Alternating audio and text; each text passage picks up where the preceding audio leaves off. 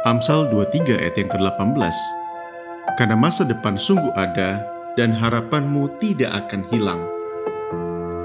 Masa depan tetap ada, dijamin oleh keberadaannya yang kekal.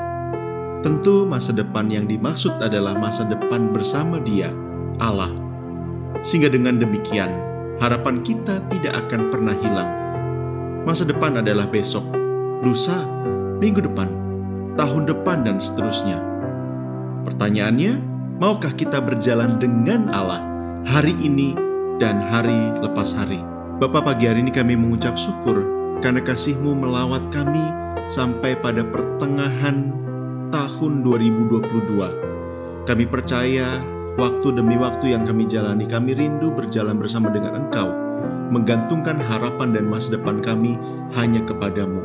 Kami rindu melakukan yang terbaik hari ini, memuji Tuhan, menyembah Tuhan dalam ibadah, dan di dalam sepanjang hari ini kami rindu mempraktekannya dalam kehidupan sehari-hari.